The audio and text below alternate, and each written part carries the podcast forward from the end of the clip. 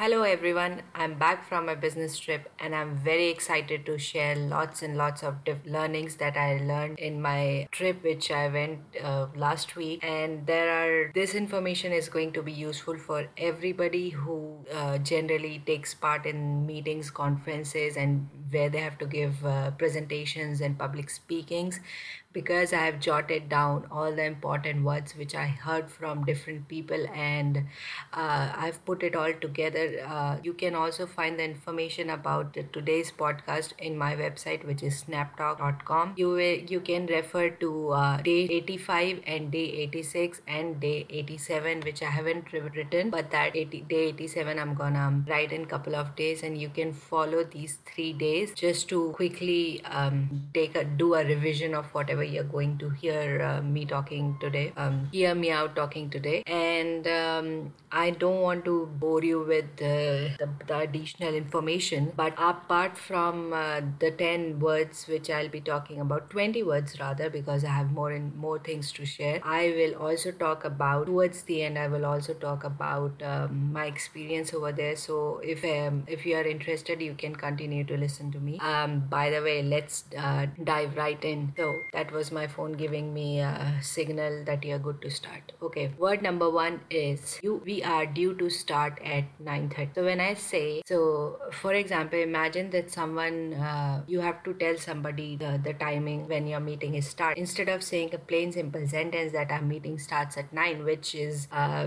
which is uh, completely fine um, and you don't have to really uh, use fancier words but if you just add a little bit of due d-u-e it would add more weightage to your sentence to whatever you're saying. It's due to start at 9.30 or if your meeting is about to finish at a certain time. Because there are a lot of times that uh, imagine you're in a conference room and people walk in and say okay i've booked this room. Then you can say my meeting is due to finish in five minutes so could you please spare us five minutes? Yeah. So these are very polite way to uh, c- communicate uh, to others the timing of your meeting. And so you have to either use when it when it is starting you can say it is due to start at this time or when it is about to end it's due to finish. So due to start and due to finish at 9:30 next word is quick update. So i heard a lot of people saying uh, like starting up the conversation starting up the presentation. It's sometimes you think too much in your head that oh i want to start this way i want to start this way and i want to make it more fancy and valuable. But i realized that um, you if uh, if you're not a really native speaker you don't really want to uh, think pre-think a lot about what how you're gonna start with because in the moment you might uh, uh, you don't want to be keep thinking that whatever you want to say and in the moment you are, you don't want to be thinking basically. So just keep keep it plain and simple and say hi. Quick introduction about myself and then you can go on talk about yourself. Hi quick introduction or hi quick update on this project. Don't try to uh, complicate it uh, in this at the moment when you are public uh, speaking especially because you are first of all i'm not sure about uh, my audience but uh, for me it doesn't come naturally to uh, to be really calm and introduce myself because i get that i get the sweat sweaty palm and stuff like that when i have to do public speaking or when i have to deliver a speech to um, many people to a group of people. So in the beginning just to get in the moment you you just need to once i'm warmed up like halfway into the speeches i get really comfortable. So i've noticed this so it's better to start with plain and simple words so that you're once you're warmed up with what you're doing it just goes into the flow because nobody wants to listen to a person who is unprepared uh, not confident and um, who is spacing out a lot. So it's just keep it simple and say hi uh, quick intro quick introduction or hi quick update on this product on this product. Next is couple of highlights. There's, this is another way to mention if you have important highlights for the meeting or you want to quickly lay out the agenda for the meeting you can say couple of highlights. We're gonna cover this we're gonna talk about this then we'll move on um, move on to talk about this and then we will have a quick break for snacks and uh, things like that. So when you are introducing you don't want to directly dive in into what you're gonna say. You can first of all introduce yourself by saying hi uh, quick introduction about myself. The couple of highlights we're gonna cover today, blah blah blah. And uh, let's start. Number one. That's how you have to can start your presentation. Moving on to word number four is benefit from. So this word is very useful. I'm sure everybody and anybody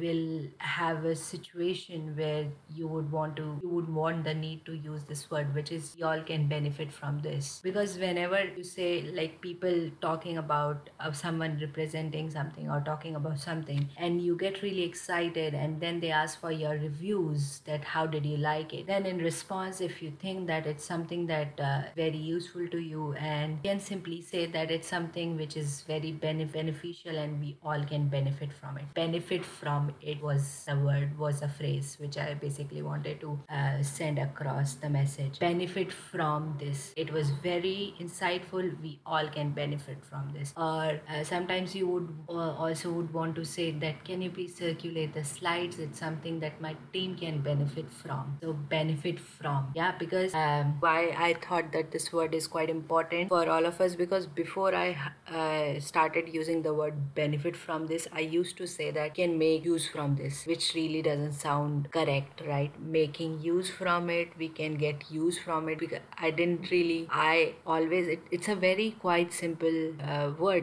words to say that benefit from. But if you're not very uh, familiar with where to use the word benefit you would not know that you can use it in things like that and make uh, your conversation uh, very uh, seamless and very natural and it doesn't look like you're putting a lot of effort. But instead you you are just going with the flow with your uh, great voca- vocabulary. So you can please use the word benefit from instead of making use from it or getting use from it which i used to use it use in the past. Next word is advocate. So the word advocate i have heard honestly i did not know that this word could be used in um, in uh, daily conversations like that. First of all the word advocate i've only heard uh, that i could only put this in a context when i uh, envision or visualize a scene of a court when uh, lawyers are there and there are advocates. So i could only uh, imagine a situation like that where people are using the word advocate. But it can also be used in situation like she is a big advocate about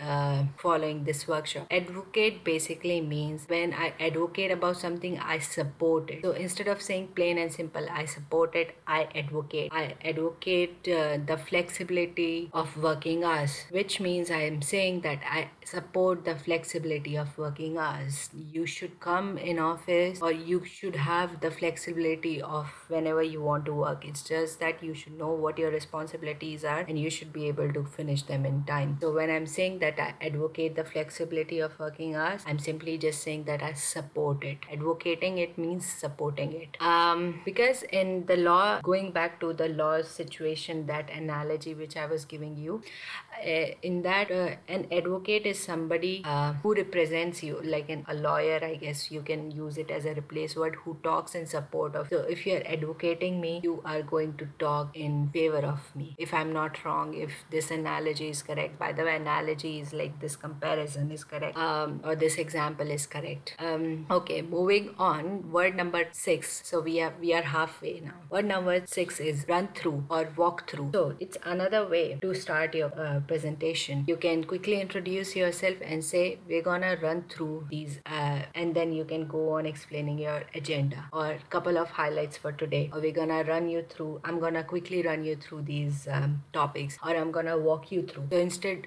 either use run through or walk through. You can use both uh, both of these terms you can uh, interchangeably if that's a term i don't know but run through and walk through i'm gonna run through these slides very quickly i'm gonna walk through these slides very quickly.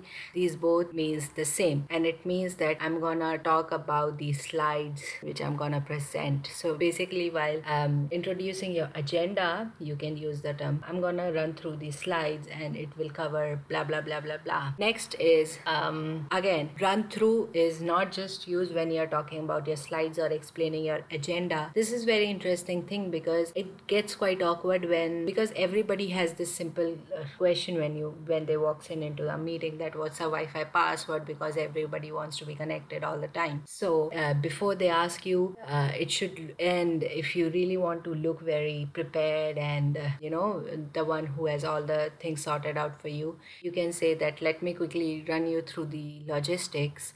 Uh, this is the Wi-Fi password for all the guests and uh, hold on a second. So sorry for the interruption. It was a call from my family. I'll uh, continue with where i left which was run through logistic. So when i say let me quickly run through logistic i'm simply pointing out uh, where they can get the wi-fi from where can they can get what coffees and uh, washrooms. So you point uh, the directions to everybody who is in the room if you are hosting. So this is basically for the host. They should all always uh, tell everybody where where the where they can find things in their office if uh, there there are clients who have walked in into their office. So it it's your responsibility to uh, to make them uh, comfortable. So you should all always run them through logistics. And the way to tell them by not embarrassing yourself is before i start my meeting i would just simply would like to run quickly run you through the logistic. This is the wi-fi this is the password this is where you can get coffee etc and then let me introduce myself and um, um, couple of things that we'll be talking about. This is how you can basically follow the